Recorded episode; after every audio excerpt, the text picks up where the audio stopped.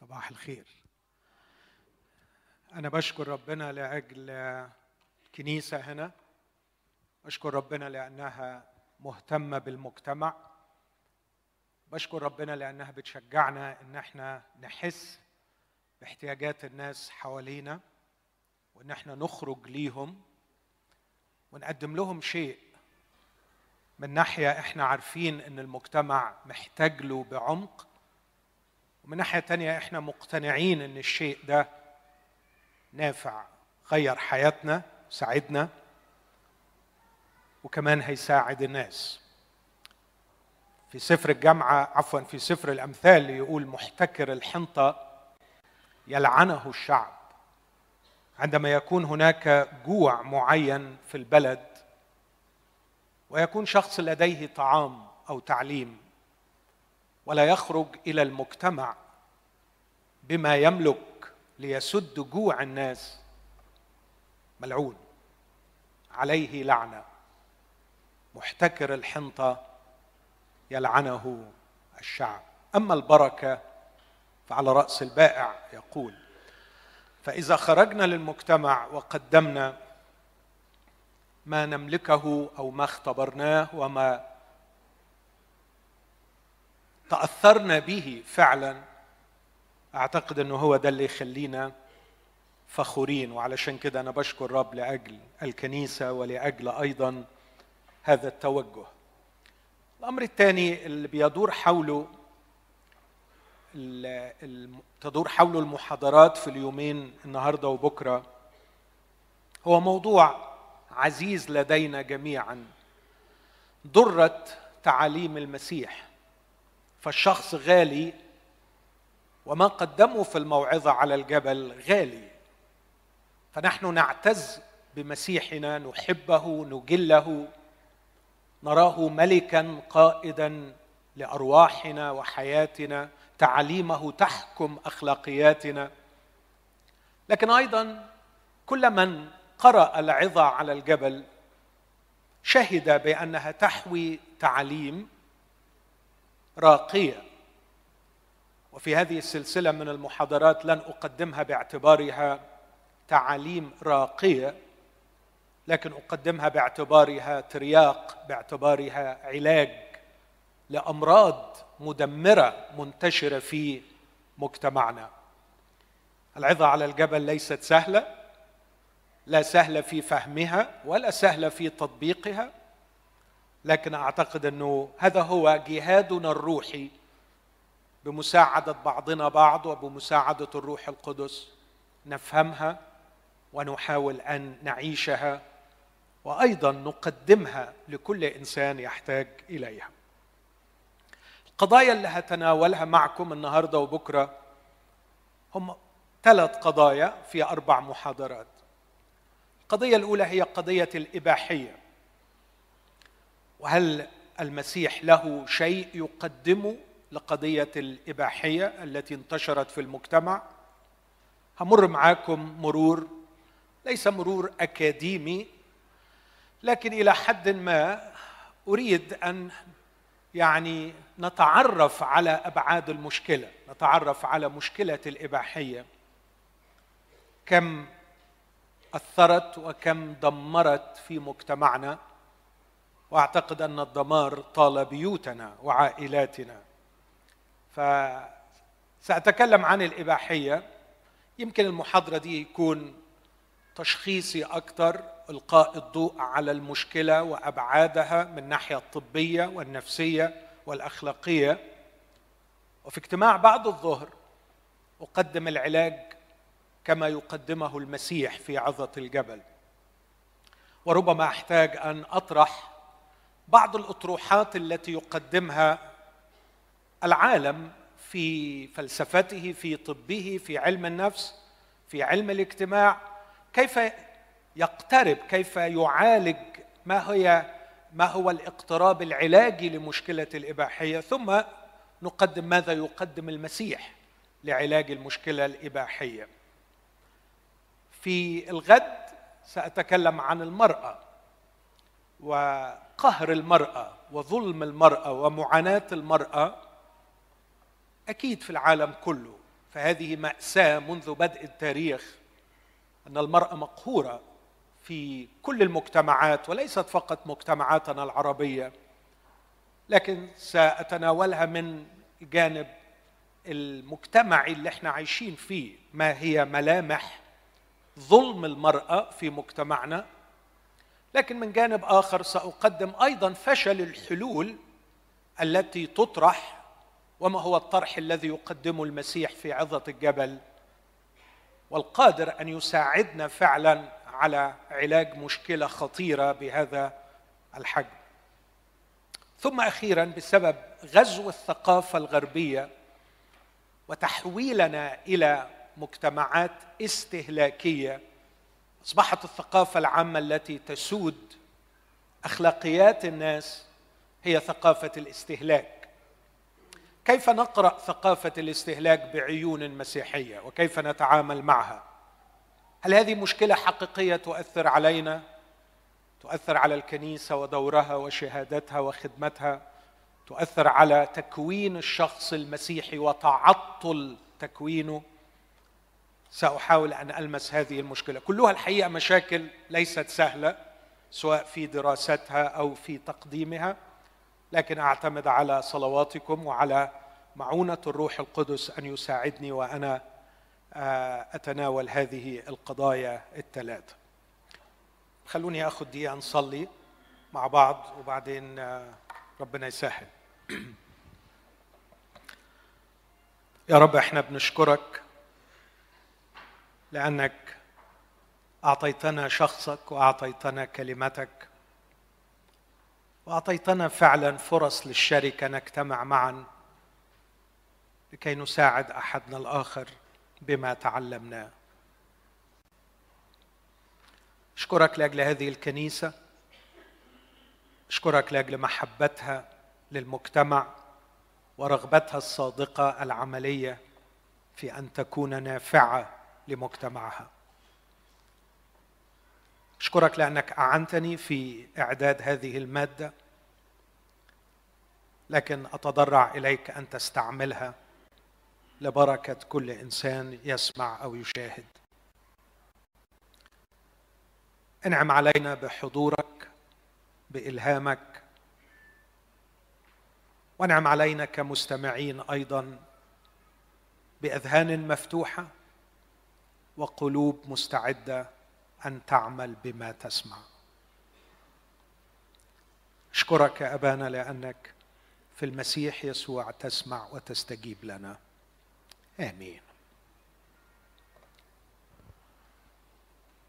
أحب أعرف الإباحية في البداية لما هنستعمل الكلمة دي كتير النهارده فطبقا للتعريف القاموسي للكلمة الإباحية هي التحلل من كل وازع خلقي.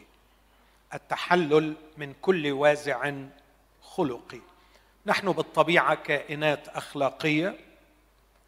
مع كل قرار مع كل فعل بنفعله هناك صوت في داخلنا إما يدعم هذا الفعل ويشعرنا بأنه فعل جيد اخلاقيا جو اهيد أعمله. أو بنشعر إنه في رادع في فرامل في شيء بيقول لي إن الفعل ده ما يصحش إنه يتعمل. هذه طبيعتنا كبشر كائنات أخلاقية. هذا الرادع هذا الوازع هذه الفرامل أو الكوابح عندما نتحلل منها ونرفضها نحن نسقط فيما يسمى حالة الإباحية. فأرجو أننا لا نقصر الإباحية على مجرد البورنوغرافي لكن الإباحية أوسع في أنه نتحلل من كل رادع أخلاقي يحاول أن يمنعنا عن ارتكاب أفعال معينة. لكن أدخل إلى أعمل يعني زومينج أكثر وأدخل إلى منطقة أشعر إنه المجتمع محتاج إليها أكثر في القضية الجنسية والقضايا أو العلاقات الرومانسية. شكرا. فأقول هي نوعية سلوكيات تخرج بالعلاقات الرومانسية والجنسية خارج الإطار الوحيد الذي حدده الله لها وهو الزواج. نوعية سلوكيات مش عايز أعيد كتير علشان أقدر أنجز. لكن محصور ما بين الاثنين خايف أسرع وأنجز وخايف إن الأفكار ما توصلش. هناك شعور بالحرية حاليا أن نندمج في بعض السلوكيات. بمقاييس مختلفة. سلوكيات رومانسية جنسية لا ينبغي أن تخرج كالنار بعيدا عن المدفأة. النار لها مكان. الرومانس والجنس له إطار. أي توسيع في هذا الإطار أو أي نوافذ تفتح عنوة في هذا الإطار لكي نخرج خارج هذا الإطار ونسلك سلوكيات رومانسية أو جنسية هي إباحية. وهذا الإطار لم يحدده المجتمع لكن حدده الله. هذا الإطار هو الزواج.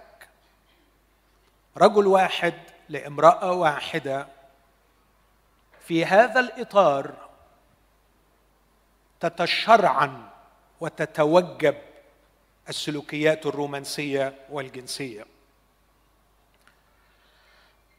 هوضح يعني إيه سلوكيات رومانسية جنسية. أي سلوكيات؟ مثل كلمات ألفاظ تعبيرات تخطي الحدود في العلاقة مع الجنس الآخر تحرش وأضيف أيضا ملابس غير لائقه أعتقد أننا في احتياج أن نتزن في هذا الأمر. الله يريدنا دائما مهندمين في أبهى وأجمل صورة. ليس من المسيحية أن نكون غير مهندمين. فأبونا يلبس زنابق الحقل. أجمل مما كان يلبس سليمان. وليس في مشيئة أبينا أن نكون رجعيين بمعنى أننا ينبغي أن نعيش في عصور سابقة لكي نكون أتقياء. لكن أن يصل الأمر أن تكون قوة التأثير عند المرأة تعتمد على مساحة الجلد الذي تظهره. أعتقد أن هذا لا يليق. ان نصل إلى حد المنافسة في إظهار هذا التأثير برغبة التأثير أو برغبة لفت الانتباه. أعتقد أن هذا يخرج عن حدود اللياقة والنضوج. وأيضا أعتبر يسهم كسلوكيات تخرج بالعلاقات خارج الإطار الذي حدده الله.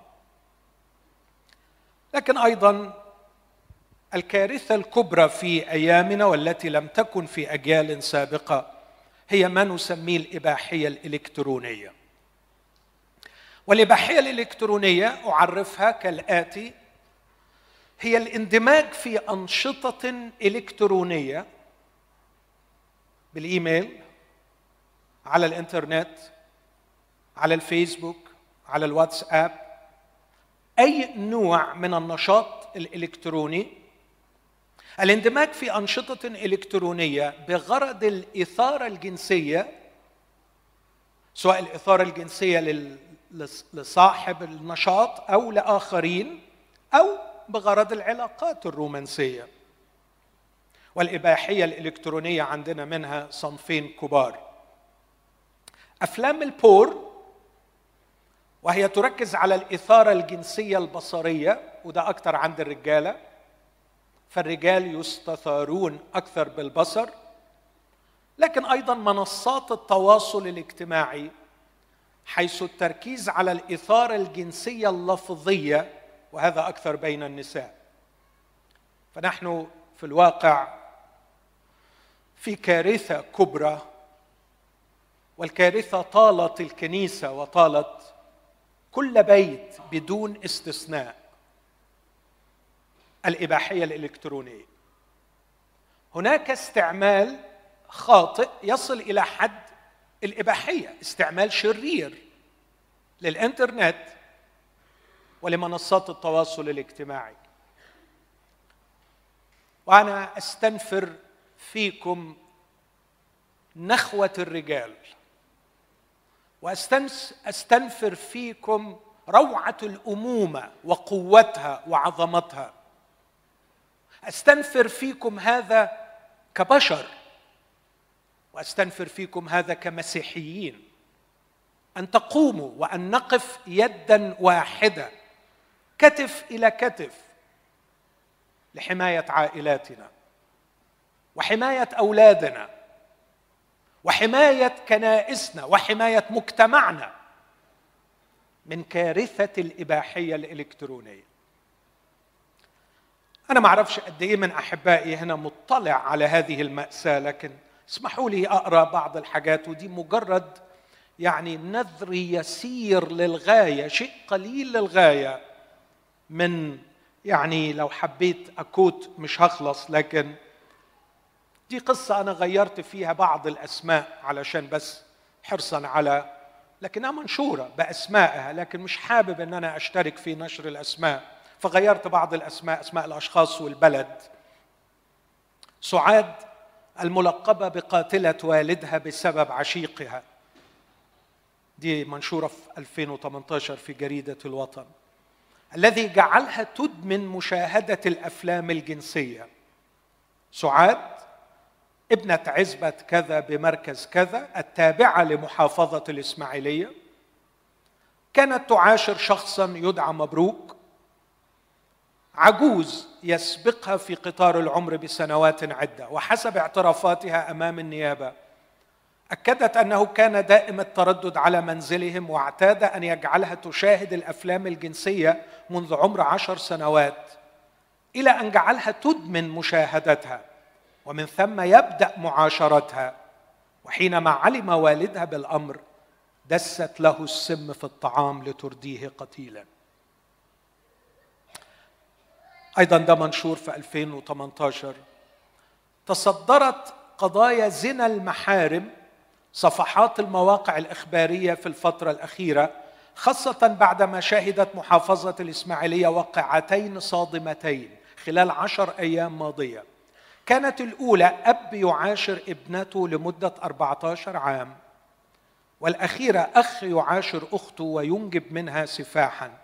وترصد الوطن أبرز تلك الجرائم على مدار شهر وبتحكي الجرائم الأربعة.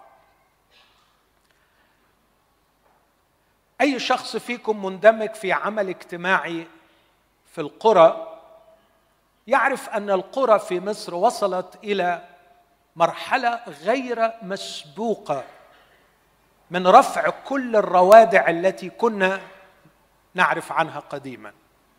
حتى في بعض العائلات المسيحية أتعجب إنه أصبح زنا المحارم للأسف الشديد منتشر بشكل مرعب. والأمهات تعرف أحيانا عن ما يفعله الأباء في الأبناء في البنات ويصمتن لقد انهارت المعايير واعتقادي أنه بسبب انتشار الإباحية الإلكترونية التي طالت النجوع والكرة. كشف الجهاز المركزي للتعبئة والإحصاء ارتفاع عدد حالات الطلاق بنسبة قدرت 6.7 من عشرة في العام الماضي ده 18 بمقارنة عام 17 حيث بلغ عدد شهادات الطلاق 211554 شهادة العام 2018 مقابل 198269 في العام الذي قبله. ارتفعت نسبة الطلاق في المدن عن الريف بنسبة كبيرة وصلت إلى 12 ونص. طبعا لسبب بسيط أنه الست في المدينة ممكن تصرخ وتطالب بحقها لكن في القرية مقهورة وملهاش حد ولو اتطلقت حتى أهلها مش هيهتموا بيها. وبتفضل مذلولة مقهورة تمارس عليها كل أشكال التعذيب البدني والنفسي وما تقدرش تطلب طلاق مين هيوكلها؟ أعتقد أنه مش عايز أقفز بسرعة لكن المسيح لما بيقول أن من طلق امرأته يجعلها تزني لأنه كان يعرف أنه في ذلك المجتمع البنت أو الست ملهاش حد يعولها إلا أبوها أو زوجها.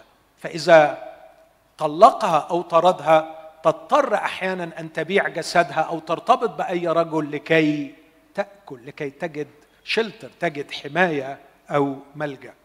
فالطلاق كان في ذلك العصر يؤدي إلى الزنا لأن المرأة ليس لها إلا بيت أبيها اللي ممكن ما يكونش موجود أو مش عايزها أو لأنه الزوج لا يريدها. زادت النسب بين الشابات من عمر 25 إلى 30 عام. دي نسبة ارتفعت نسب الطلاق في المدن عن الريف نسبة وصلت إلى 12.5% مقابل نص في المية. بلغ عدد عقود الزواج 887 ألف 315 عقد زواج خلال عام 18 مقابل 912 ألف. واحدة من مشاكل الإباحية الإلكترونية أنه في عزوف عن الزواج لأنه الإباحية الإلكترونية تقدم نوع من الإشباع الوهمي الذي يجعل الشخص غير يعني راغب أو مش عايز يتحمل تبعات الزواج. لكن يقول في النهاية كشف تقرير مركز معلومات رئاسة الوزراء أن حالات الطلاق في مصر أصبحت بواقع حالة واحدة كل دقيقتين ونصف. حالة كل دقيقتين ونص لكم أن تتخيلوا أحبائي حالة كل دقيقتين ونص يعني كل خمس دقائق حالتين يعني لما نقعد ساعة مع بعض عندنا 24 حالة. يعني على ما يخلص الاجتماع ده يكون مش أقل من 50 حالة 50 بيت خرب. وتبين أن نسبة غير المتزوجين بين الشباب والفتيات وصلت إلى 15 مليون حالة مع أنهم يعني في سن زواج. كما يقدر عدد المطلقات بأكثر من 5.6 ملايين على يد مأذون. ونتج عن ذلك تشريد ما يقرب من 7 ملايين طفل بالإضافة إلى 250 ألف حالة خلع. فكروا معي يا أحبائي فكروا معي ماذا تعمل الحكومة؟ ماذا يعمل المجتمع المدني؟ إيه اللي ممكن الناس تعمله لسبعة مليون طفل مدمر نفسيا؟ حضراتكم بصوا في الرقم سبعة مليون طفل. كم كم من السبعة مليون ممكن يتلقى فرصة للتأهيل والعلاج؟ وكم كم من السبعة مليون دول ممكن يلاقي جد وجدة وناس يعوضوا ويحتضنوا؟ على أعلى طبقات في المجتمع في قمم المجتمع. رأيت الدمار البدني والنفسي والأذى المدمر بسبب الطلاق وبسبب عيشة الأولاد مع زوج الأم أو مع زوجة الأب. سبعة مليون طفل. خمسة point six خمسة وستة من عشرة امرأة مطلقة. مين مين يقدر يوزن حجم المعاناة؟ مين يقدر يعالج مين يقدر يوصل للناس دي ويخفف عنها شيئا. أين الكنيسة؟ أين الكنيسة؟ علشان كده فعلا أشكر الله لأجل اهتمام الكنيسة. لعلنا نستطيع أن نعمل شيء. لعلنا فعلا نحب الناس كما أحبهم المسيح.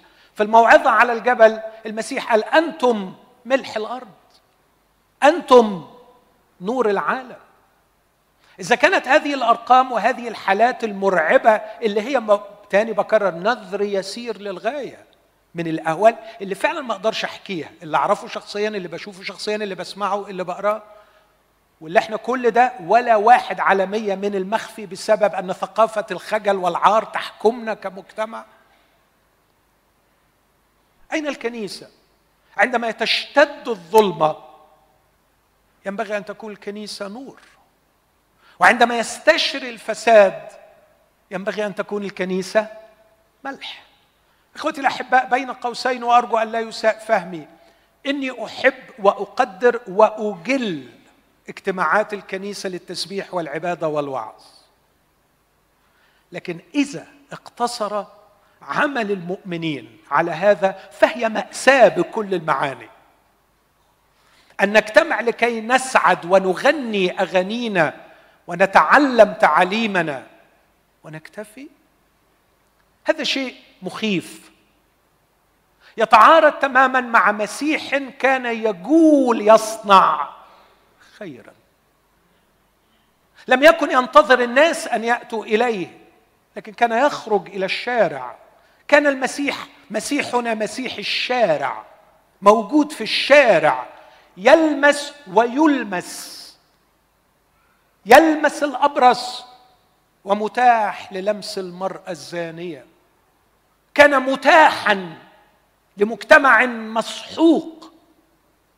والسؤال هل نحن متاحين لمجتمعنا؟ ولدينا شيء نقدمه؟ ولدينا رسالة خلاص؟ رسالة تحرير؟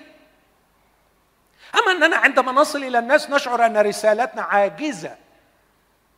مش الومك لو انت شاعر ان الرسالة عاجزة مع ان هذا عيب في التعليم بس اسمح لي أقول ما تجيش ترنم وتقول حررني يسوع.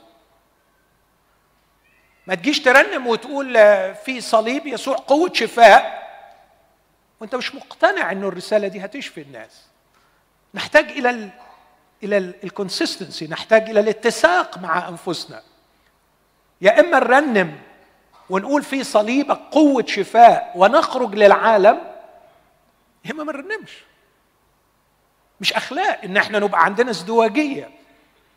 أو يكون عندنا علل نفسية ننفصل هنا لكي نتعاطى هذا المخدر الذي يطيب خواطرنا ثم نعيش كما يعيش بقية الناس.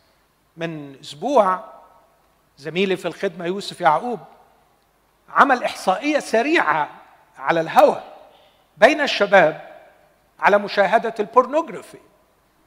وكان الشيء المخيف جدا. روحوا شوفوا المحاضرة موجودة على اليوتيوب. إن النسب اللي طلع بيها على الهوى لا تختلف كثيرا عن النسب العالمية. لا تختلف كثيرا عن النسب في الشارع بين الشباب والشابات. فعلينا الا نتصور أن المشكلة لن تطولنا وعلينا أن نراجع أنفسنا من جهة اتساقنا مع أنفسنا. هل نؤمن فعلا أن رسالة المسيح قادرة على الشفاء والتحرير؟ إذا آمنا علينا أن نعيشها ونخرج بها. وإذا لم نؤمن دعونا نراجع أنفسنا ونكف عن التسبيح.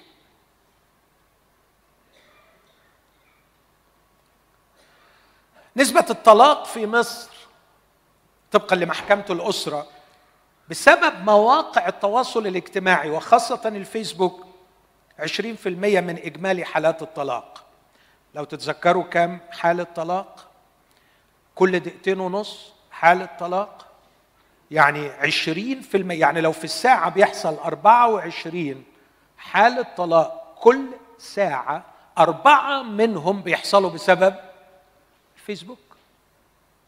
إنه الست مقهورة تعبانة وجوزها مش فاضي ومش فايق وفي دنيا تاني وحتى ربما هجر المضجع لأنه مكتفي بالبورنوغرافي تضطر إنها عايزة عايزة كلمة حلوة عايزة حضن عايزة حد يهتم بيها. تدخل على الفيسبوك تبعت رسالة على الواتساب تعمل أي حاجة. يحدث التواصل يكتشف الزوج يبدأ يفتكر إنه ليه حقوق.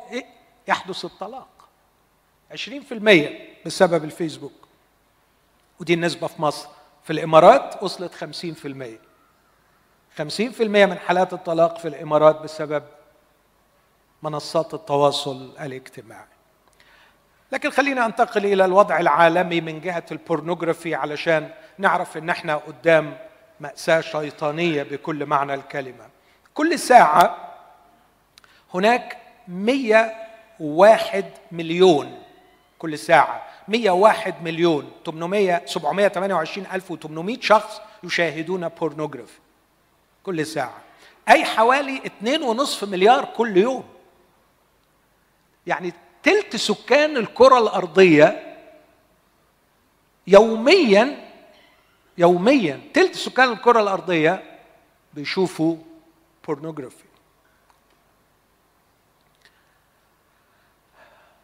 ثلاثة مليون وخمسة ألف وأربعة وستين دولار تنفق كل ثانية.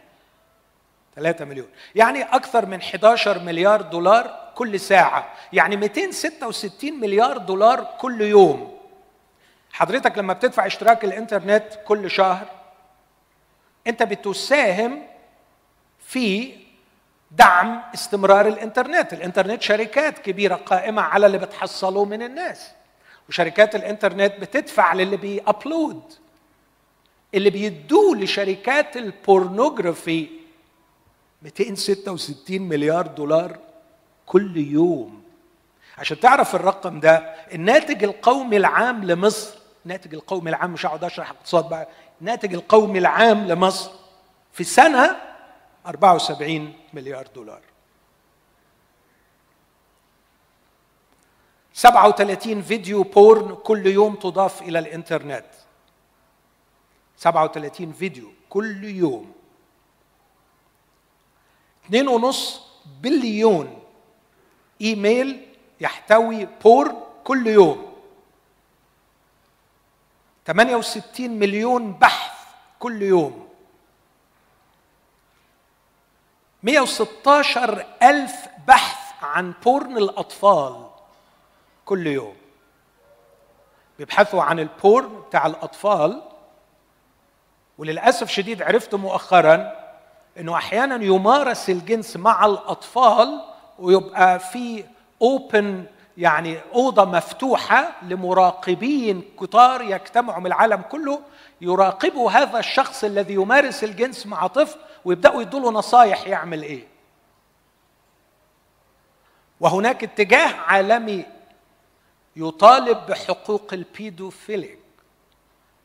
يطالب بحقوق اللي ما عندهمش رغبة جنسية غير في ممارسة الجنس مع الأطفال. رأيت هذا الملصق في لوس أنجلوس. واحد ماسك طفل صغير مكتوبين مكتوب على ال على ال على الإعلان على الملصق. Pedophilic are humans also because love is love. من يرغبون في ممارسة الجنس مع الأطفال هم بشر أيضا لأن الحب هو الحب. أنا أعتقد أنه لما أقرأ الأرقام دي ما أقولش أنه وراها يعني هيئة ثقافية ولا آه، هيئة اقتصادية كل غرضها أنها تلم فلوس. أعتقد أن الموضوع أكبر من كده. أعتقد أن هناك عمل شيطاني. الحقيقة النهاردة وأنا بقرأ الإحصائيات دي وبجهز الصبح لقيت روحي تلقائيا بروح لسفر الرؤيا وبشوف الكوارث اللي ممكن يعني تلحق العالم والجنس البشري. الدمار الدمار الدمار الأخلاقي والنفسي. المشكلة إنه بس الثمرة النهائية للمأساة دي هنشوفها بعد شوية. لغاية لغاية 30 سنة فاتت ما كانش حد يعني يسمع كتير عن أخطار التدخين. في الخمسينيات اللي بيشوف منكم مثلا اجتماعات الحكومة قديما أو حفلات أم كلثوم قديما يلاقي الناس كلها قاعدة بتدخن عادي جدا. في اجتماعات الحكومة في في, في كل مكان. لا أعرف كنائس بأكملها في ألمانيا وفي غيرها كانوا الأسس يطلعوا من الاجتماع ويدخنوا. ليه؟ لأنه في بداية القرن كان الدخان حاجة جديدة. وما كانش في أبحاث اتعملت عن شره وضرره. الأبحاث النهارده لسه بدري قوي عليها في مسألة البورنوغرافي وكم الدمار اللي بتعمله لكن أتوقع إننا مقدمون على نتائج كارثية بسببه. خلوني أستعرض معاكم بعض الأبحاث اللي اتلحقت اتعملت يعني لحقت اتعملت تأثير ال porn على المخ وبالتالي على الشخصية. اللي قايم بالبحث في في كتير في documentaries كتير على الإنترنت عن دمار ال porn للمخ البشري أو تأثيره على المخ البشري. لكن أنا هكتفي بهذا البروفيسور ويليام ستروثرز وده أستاذ كبير للسايكولوجي في كلية ويتن في إلينوي. هقرأ بسرعة الحاجات العلمية دي اللي interested فيها اللي اللي, اللي شغوف بيها يركز اللي مش شغوف يعرف بس الخلاصة. المواد الإباحية تستثير شيء في المخ اسمه ال mirror neurons في مخ الرجل وهي العصبونات المسؤولة عن خلق سلوك معين. في حالة مشاهدة ال porn ال porn السلوك الذي يستثار هو الاستثارة الجنسية والتوتر الباحث عن تفريغ والذي في هذه الحالة ينتهي غالبا بالاستمناء. بمجرد ما يحدث التفريغ هناك توابع بيولوجية وهرمونية مصممة لربط هذا الشخص بالغرض الذي كان يركز عليه أثناء العملية. والذي هو طبقا للوضع الصحيح اللي ربنا مرتبه هو الزوجة. لكن للأسف الشديد في هذه الحالة الغرض اللي بيركز عليه الشخص أثناء عملية الاستثارة وعملية التفريغ هي الشاشة أو صورة معينة في ذهنه. هنا تصبح مشاهدة البور اسمع التعبير ده من هذا الأستاذ. كأنها عملية سطو على هذه الرابطة اللي بتربط الراجل بمراته وإقامتها بين الرجل وغرض آخر غير الزوجة اللي هو ال screen أو صورة كان حاططها في ذهنه هو بيستثار وبيفرغ. اسمع هذا يضعف الرابطة بين الزوج وزوجته حتى مع الوقت تتلاشى. ربنا عامل كمية هرمونات معينة في الجسم إنه بعد الممارسة الجنسية فعلا تخلق شيء من ال bond بين الراجل ومراته. لكن عندما تكون الممارسات الجنسية بعيدة عن الزوجة سواء في الخيال أو قدام السكرين الشخص بيرتبط بس ما بيرتبطش بزوجته. ومع الاستمرار الرابطة بالزوجة تضعف وتضعف وتضعف. ما بيعديش أسبوع إلا وأسمع هذه الشكوى هجر الرجال للمضاجع هجرهم في حين أنه وصية كتابية أنه ده ما يصحش وما ينفعش لكن أصبح هناك ضعف في الرابطة. في الرجال هناك خمس مواد كيميائية مرتبطة بعملية الاستثارة الجنسية أهمها هو الدوبامين وهو المسؤول عن التعلم الموجه بالمكافأة reward driven learning. هذه المادة تفرز بشكل مباشر عند تعاطي مواد معينة من المخدرات مثل الكوكايين وغيرها. ومن هنا ينشأ الإدمان. التعرض للإثارة الجنسية المتنوعة والجديدة والمفاجئة يطلق كميات كبيرة للغاية من الدوبامين. بسببها تصبح الإثارة التقليدية الحادثة من العلاقة مع الزوجة لا قيمة لها. مفهوم الفكرة دي. مما يضعف العلاقة الزوجية حتى ينهيها. لماذا يبحث الرجال عن صور جديدة ولا يقنعون بما سبق ورأوه؟ هذا بسبب حاجة بيسموها Coolidge effect وهي ظاهرة موجودة في الثدييات في الذكور أكثر من الإناث. وهي عبارة عن تجدد الحماس والنشاط الجنسي للذكر عند ظهور أنثى جديدة. بعد رفض المعاشرة الجنسية مع الأنثى القديمة على الرغم من أنها ما زالت موجودة أمامه. هذا يفسر الزيادة المرعبة في كمية إنتاج ال porn وإدمانه. الآثار الزائدة عن الحد التي تتعرض لها دوائر المكافأة في المخ والتي تحدث بسبب مشاهدة ال porn تؤدي إلى إنهاك مصادر ومستقبلات الدوبامين وفقدان حساسيتها. هذا يدفع المشاهد لقضاء وقت أطول. لكي يحصل على نفس كمية الإثارة التي كان يحصل عليها قبل الإنهاك الذي حدث. وهذا بدوره يؤدي إلى مزيد من الإنهاك. العادات النفسية والسلوكية والعاطفية التي منها يتكون أسلوبنا في التعامل مع الجنس تعتمد كلية على القرارات التي نتخذها. وبالتالي كلما حدثت استثارة جنسية واستجابة تتكون في المخ ذاكرة عصبية والتي بدورها تتحكم في الاستجابة الجنسية في المرات التالية. وبكثرة المرور في هذا الطريق يصبح هو الطريق الأسهل والأفضل لتحقيق الاستجابة للإثارة. وبالتالي عندما يأتي الشخص للجنس الطبيعي حيث كم ونوع الإثارة مختلف لا تحدث الاستجابة الجنسية المرجوة إذ قد طمست معالم الطريق القديم. لما بيبدأ يعمل عادات جنسية جديدة كأنه بيحفر طريق في المخ. خلاص هو الطريق ده اللي يتمشي فيه من جهة الموضوع ده. لما يرجع للسكة القديمة العادية الطبيعية اللي ربنا عاملها يكتشف إن المخ مش مستجيب خالص لأنه الطريق القديم اللي كان محفور طمست معالمه. ودلوقتي بقي ما بيتحركش ولا يستثار إلا بالشكل الجديد. ما الذي يجعل ال porn على الإنترنت قويا هكذا؟ كل يوم هناك جديد 37 فيديو كل يوم كل ساعة عفوا. آه لا كل يوم. أيضا ال porn ليس كالأكل أو المخدرات فلا حدود للاستهلاك عند المشاهد. يعني لو خد كتير من الأكل أكيد معدته في الآخر هتفرتك خلاص. ولو بيتعاطى مخدرات أكيد هيغمى عليه خلاص. لكن بالنسبة لل porn للأسف ما فيش حدود للاستهلاك. ليس فقط الجديد في نفس النوع لكن يمكن تجربة أنواع مختلفة.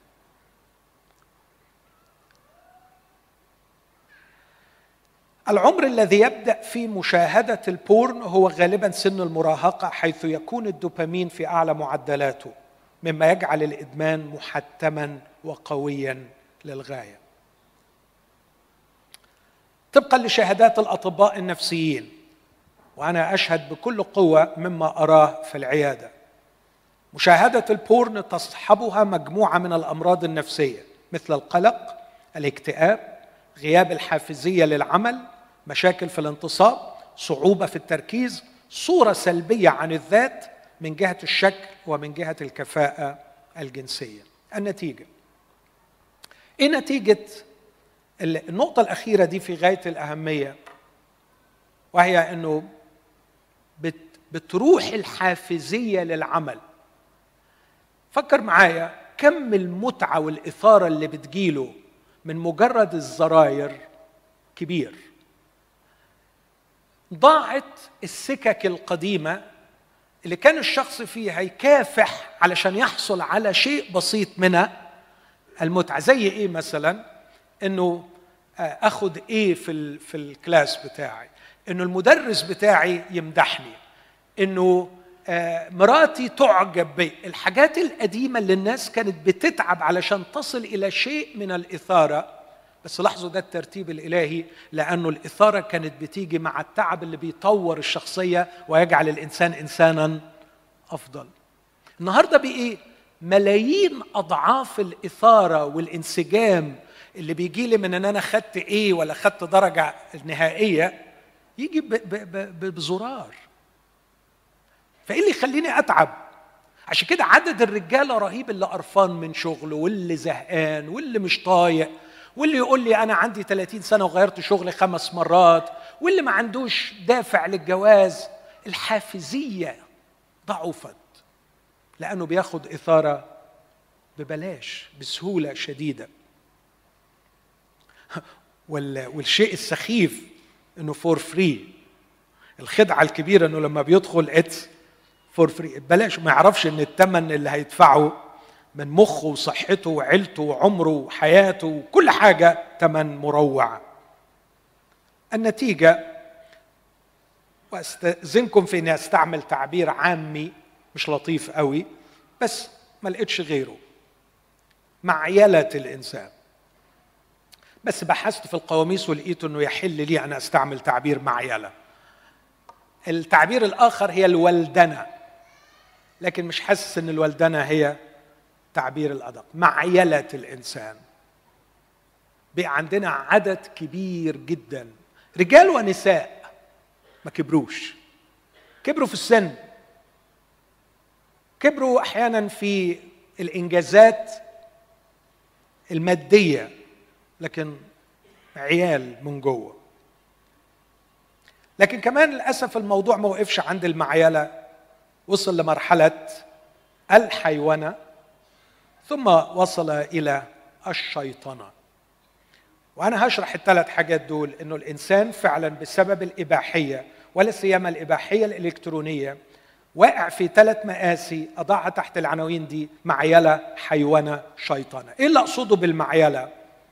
العيل من عيال أي لا يستقل بأمره فهو عالة. ليه بنسمي الواحد عيل؟ لأنه عالة يعني إيه عالة؟ يعني لا يستطيع أن يستقل بأمره ما يقدرش يتحمل مسؤولية غيره. لو سئلت اليوم بلاش أنا جوردن بيترسون واحد من أكبر ال psychologists على على مستوى العالم في جامعة تورونتو أكثر سمة تميز الرجال في هذه الأيام عدم الرغبة أو القدرة على تحمل المسؤولية. خصوصا الميلينيالز مواليد 95 أو 89 وطالع. مأساة حقيقية. نادرا ما تجد شخص قادر على تحمل المسؤولية. بقي في صعوبة إنه يتحمل المسؤولية. خصوصا الرجال. وأنا لا يمكن أفصل بين هذا وبين البورنوغرافي مش عايز أروح بعيد. اسألوا أي كنيسة اسألوا مصر الجديدة الإنجيلية. في أي اجتماع كم ست بتخدم وكم راجل بيخدم. أنا متأسف إني أطرح هذا الأمر لكن أسأل الاسيس يوسف. عندك في مدارس الأحد كم واحدة بتخدم وكم واحد بيخدم؟ هتلاقي النسبة مش بعيد تبقى واحد لعشرة وأنا مش ببالغ. اسأل في اجتماعات الشباب. اجتماع الشباب في هذه الكنيسة. أين الرجال؟ أين الرجل؟ فين الراجل اللي يملى العين؟ فين الراجل الشخصية القوية اللي بي lead بي provide بي protect؟ فين الشخص القادر على القيادة والحماية والعطاء المستمر؟ فين؟ فين الرجالة؟ إحنا في مأساة حقيقية. عدد الرجال الحقيقيين عدد الذكور هو هو. لكن الكارثة هي تناقص عدد الرجال. وليه؟ كلمة واحدة. ما الذي يجعل الرجل رجلا؟ لو حبيت كلمة واحدة مسؤولية. مسؤولية. يعني ورايا تاسك هعملها. عندي امتحان هذاكر له. عندي اجتماع هروح. علي خدمة معينة هتممها. لكن بقي الموضوع خاضع للمزاج ماليش مزاج. لا اللي يفرسك بقى الأعذار اللي تسمعها. كم رهيب من الأعذار اللي لا تدخل عقل ولا منطق ولا تتقبل أخلاقيا ولا نفسيا. حاجة في منتهى الخيبة يعني حتى ما بيبذلش مجهود علشان يعمل عذر تقيل شوية. أين الرجال؟ قد ضاع الشعور بالمسؤولية. وضياع الشعور بالمسؤولية هو خراب لكل شيء. لا أتوقع عيلة ناجحة لا أتوقع كنيسة ناجحة لا أتوقع مجتمع ناجح والشعور بالمسؤولية يتآكل. المشكلة في الإباحية الإلكترونية كما يقول جوردن بيترسون هي أنها تقدم المتعة دون المسؤولية. المتعة المصحوبة بتحمل المسؤولية تقود للنضوج. بينما المتحرره من المسؤولية تقود إلى المعيلة. اللي أقصده بدي يعني أكيد الراجل عايز يستمتع في حياته بمراته بس علشان يستمتع بمراته زمان يعني كان محتاج يصالحها ويرضيها ويتناقش معاها ويتحاور. إذا كانت واخدة على خاطرها يعرف هي واخدة على خاطر ده وجع قلب ده وجع قلب. وليه الغلب ده كله؟ وأنا عايز إيه في الآخر؟ عايز متعة في مليون طريق بناقصها بناقصها. اخبطي راسك في الحيط مش عايزك. طالما إني قادر أستمتع. هو استمتع. بس رفض الطريق المكلف. طريق إنه يقترب ويتحاور ويتناقش ويراجع نفسه ويعترف بأخطائه ويعتذر عن خطأه. ويحاول أن يتطور لكي يعيش سلام ومتعة عائلية. على فكرة المكسب الرهيب هنا مش المتعة العائلية لكن المكسب الرهيب ان هو بقي راجل. من خلال هذا الاحتكاك وهذا بقي راجل. بقي راجل. لكن النهارده هو بلاش كده بلاش كده. يجي من الشغل تعبان وزهقان والريزيلينس تآكل قدرته على المرونة والصلابة عشان يتحمل ضغطات العمل ابتدى يتآكل بسبب إنه ما فيش القدرة على تحمل المسؤولية فراجع على آخره. والعيال بيزنوا. مش طايقهم. تعرف ليه مش طايقهم؟ عشان عايز يجري بسرعة يدخل أوضته ويلعب games أنا بتكلم عن الرجالة. ودول المؤدبين منهم. الباقيين بيجري يدخل أوضته علشان يشوف pornography وطبعا مراته تقول له تعالى يا فلان ساعدني. وهو خلاص ابتدى يتهيأ نفسيا والدوبامين ابتدى يطلع والإثارة ابتدأت تحدث إنه عايز ياخد الجرعة. بيبقى في منتهى الوحشية أحيانا. يضرب عيل يزعق يقول كلام لا منطقي ملهوش أي معنى فيزود الخناقة أكتر لأنه طلبت منه أن يشترك في شيء وهو في لحظات إثارة معينة يا إما رايح علشان يستثار يا إما جوه الإثارة مع التليفون بتاعه بيلعب ال game. هيجيب ال score خلاص هيجيب ال score خلاص. وعلى فكرة ال electronic ال video games لها تأثير يقترب إلى تأثير ال pornography. وأنا أعرف ناس خسروا أشغالهم طلعوا عيالهم من مدارس محترمة ما قدروش ينفقوا عليهم بسبب إنه بيقعد أربع ساعات يلعب فيديو جيمز. رجالة. رجالة. خسارة فيهم كلمة رجالة.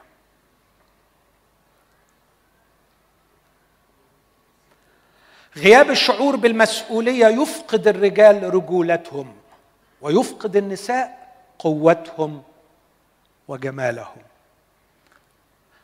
المأساة تلحق النساء أيضا. اللي بتقعد طول الوقت ماسكة التليفون على الفيسبوك وتتواصل وتاخد likes وتاخد وتعمل comments وسايبة مسؤولياتها لأنه المسؤوليات ما بتجيبش نفس المتعة اللي بيجيبها. الفيسبوك طبعا طبعا.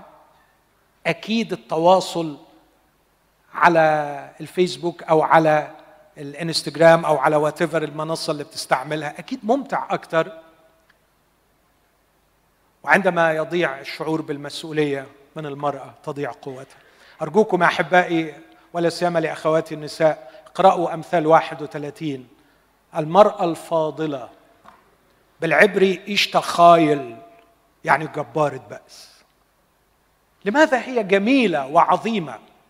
لماذا هي فاضلة؟ لماذا يطوبها رجلها ويمدحها أولادها؟ لأنها تقوم بمسؤولياتها. عارفة مسؤوليتها وبتعملها. إن سر رجولة الرجل هي المسؤولية وسر جمال وقوة وروعة المرأة هي المسؤولية. وإذا فقدنا شعورنا بالمسؤولية أعتقد إنه لا نستحق أن نكون رجال أو نساء حقيقيين.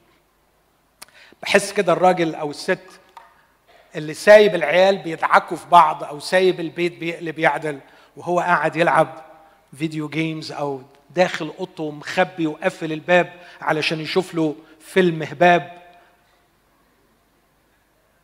بحسه كده زي بالظبط الطفل اللي عمال يمص في صبعه.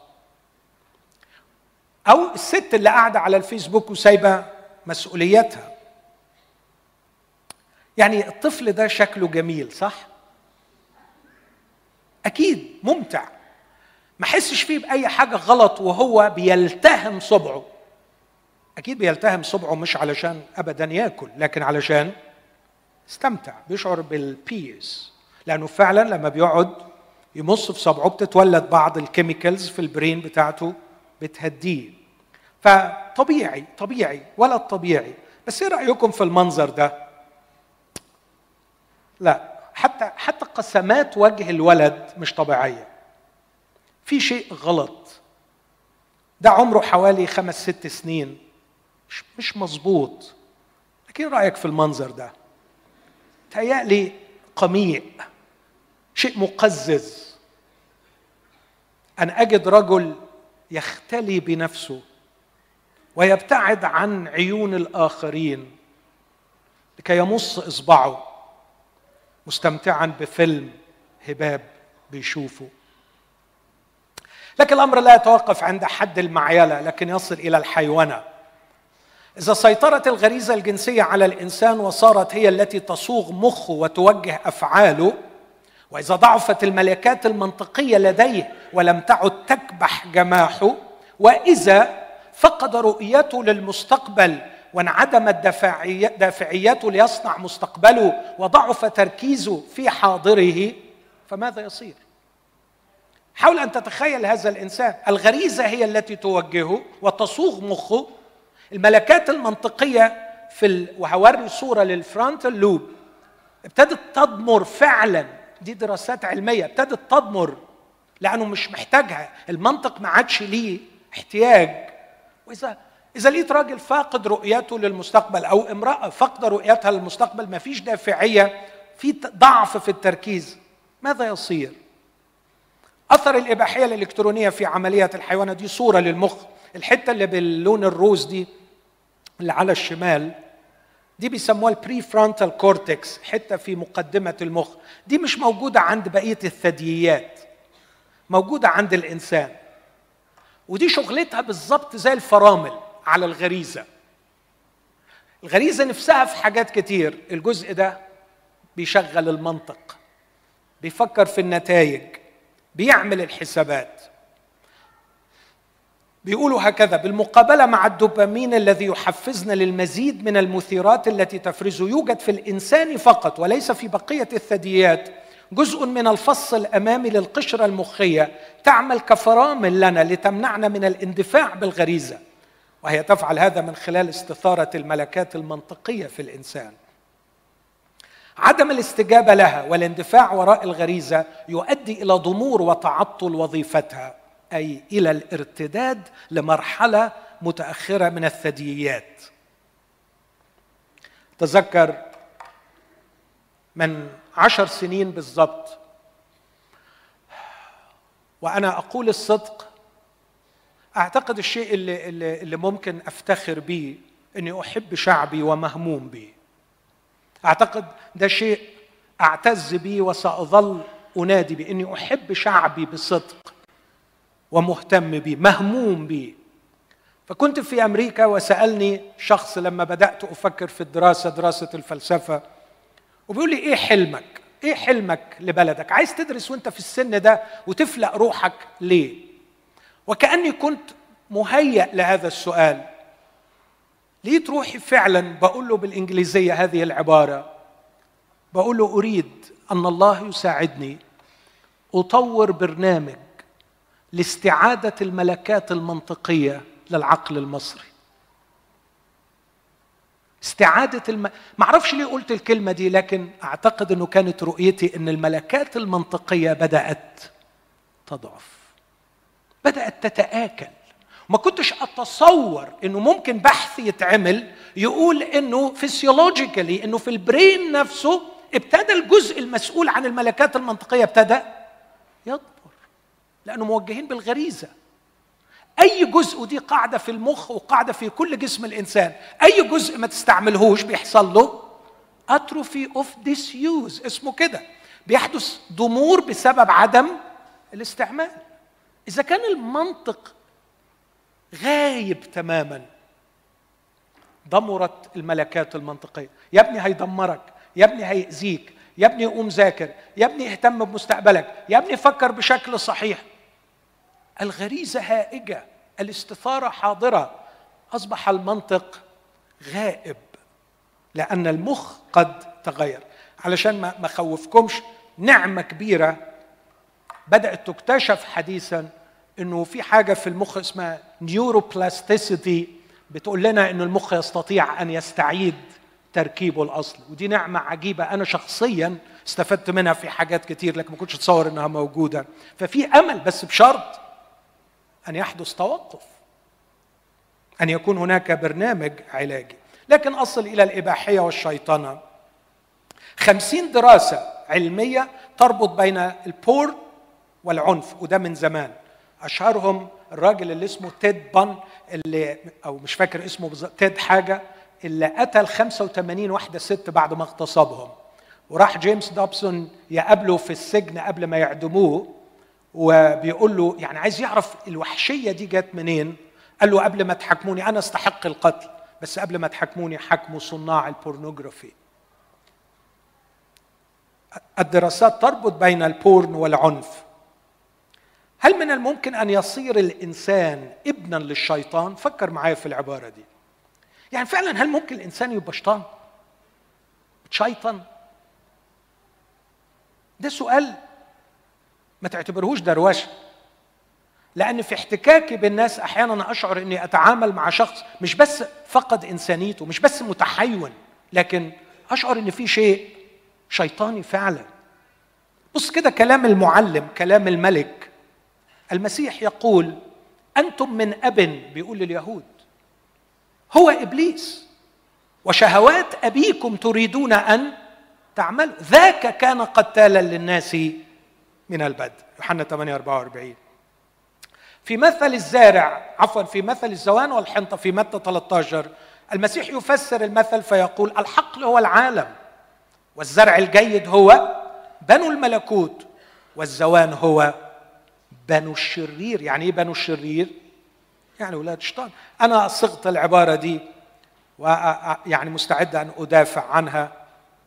عندما تلهو مع الشيطان سيهبك سيهبك نفسه لتمتلكه. وإذا امتلكته تأكد أنه سيمتلكك.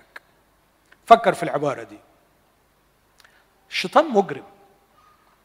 وإذا لعبت معاه هيكافئك هيديلك نفسه. هيجيب لك اللي نفسك فيه. عايز بور هيجيب لك. عايز ستات هيجيب لك. لا أنا أقول كمان عايز فلوس يعرف يجيب لك. إذا لعبت مع الشيطان سيهبك نفسه. وسيجعلك تمتلكه.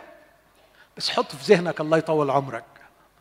إذا امتلكت الشيطان سوف يمتلكك. العبارة دي كنت متردد فيها لغاية ما لقيت بيتر ويليامز واحد من أعظم ال scholars في دراسة العهد الجديد. يجيد 15 لغة حجة في علم ال apologetics كان بيتكلم عن ال possession بتاع الشياطين امتلاك الأرواح الشريرة للناس. والراجل فحص في كل اللغات والمخطوطات وقال لنا تعليم خطير أنا ما زلت بفكر فيه. إن الكلمة مش إنه الإنسان بوسيسد بشيطان الشيطان بوسيسد بإنسان. فكر فيها. ممكن نختلف لاهوتيا لكن على الأقل فكر فيها. يصل الإنسان بلهوه مع الشيطان أنه يمتلك الشيطان. وإذا امتلك الشيطان سوف يمتلكه. الشيطان. ويبقى بيتصرف بطريقة شيطانية فعلا.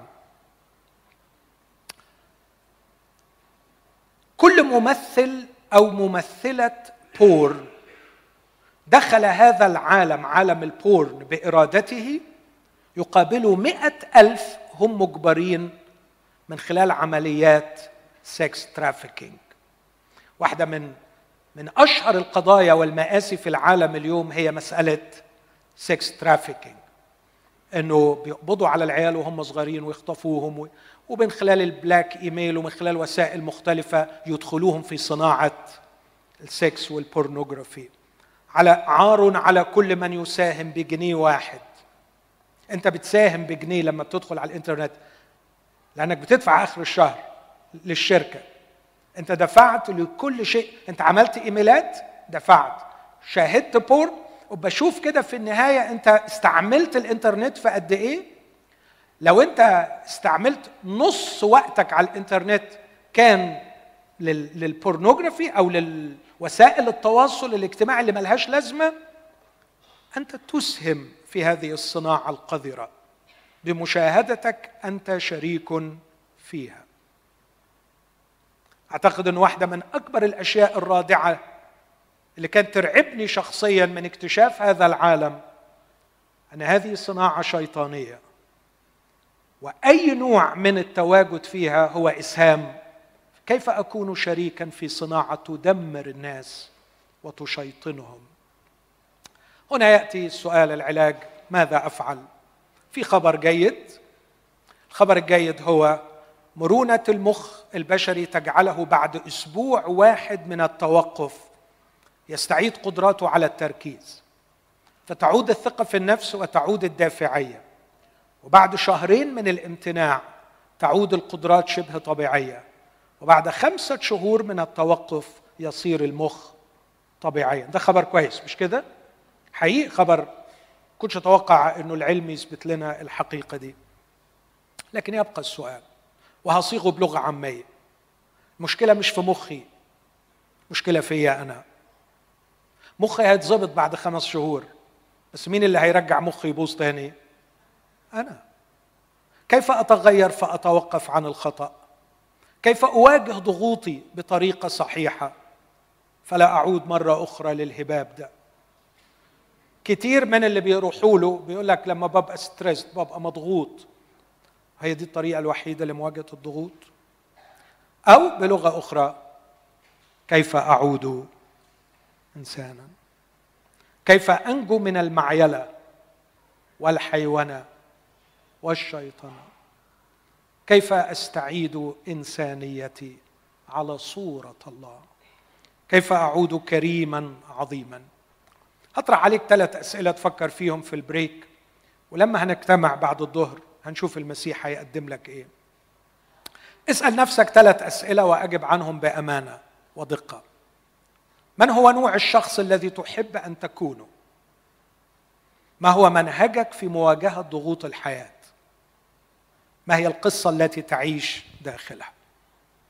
ثلاث أسئلة دول أنا تعبت علشان أجمعهم. وأنا لي أسبوع بشتغل يعلم الله.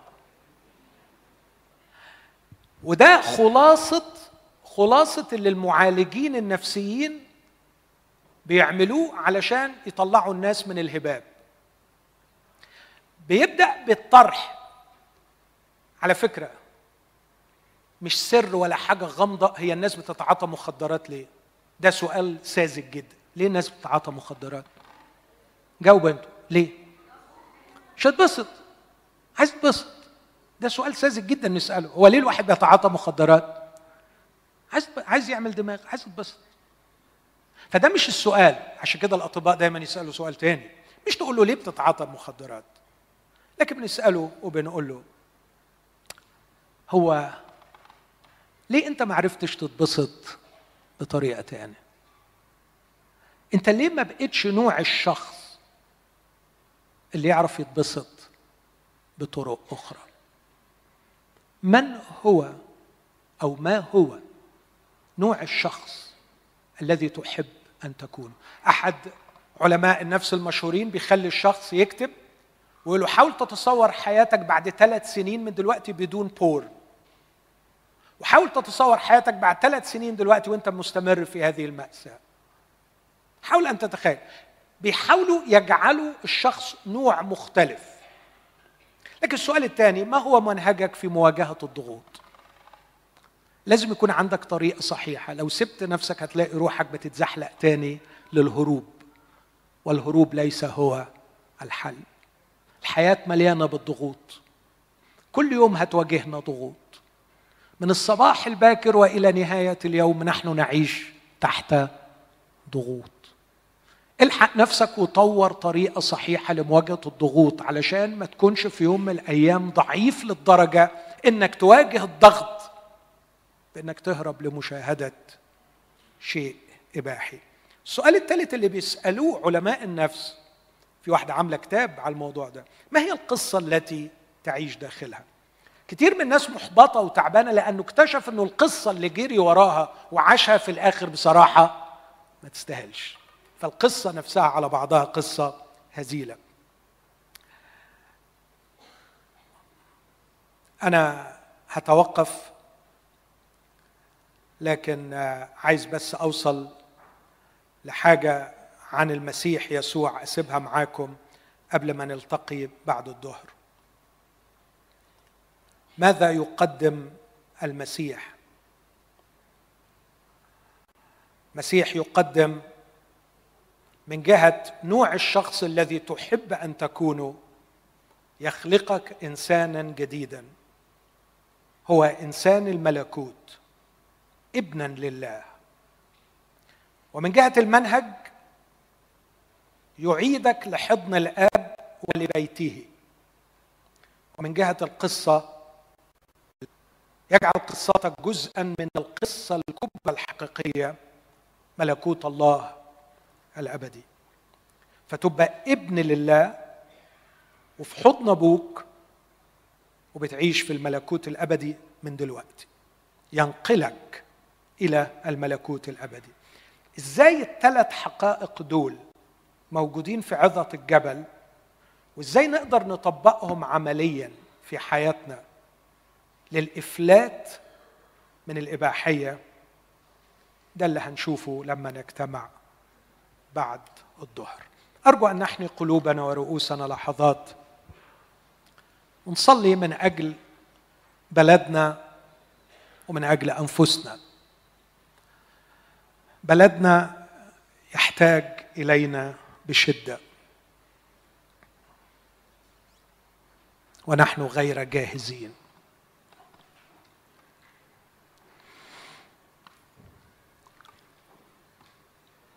أتمنى روح الله يسمعنا جميعا. هلم فنبني. ولا نكون فيما بعد عارا. الخبر الرائع اللي اختبرته خبر الرائع العملي أن المسيح حي مخلص وهو قائم بيننا الآن ومستعد أن يخلص إلى التمام. اسمع العبارة دي عن يسوع من ثم يقدر أن يخلص إلى التمام. قول من فضلك معايا بصوت عالي أو في سرك إلى التمام. يسوع يخلص إلى التمام. أستأذنكم نقولها كمان مع بعض. يسوع يخلص إلى التمام. المسيح مخلص. يعيد إليك رجولتك. إنسانيتك. المسيح يسوع. حي. محب. شافي. يقدم نفسه. لعلاجنا. سألك يا أبي في اسم المسيح. أن تنعم علينا في هذه الأيام. وتعود وتحيي كنيستك لتنفض عن نفسها الغبار. وتقوم من الكسل لتعمل عملك في هذا المجتمع. اشفنا نحن اولا واطلقنا برسالة الشفاء للآخرين. آمين.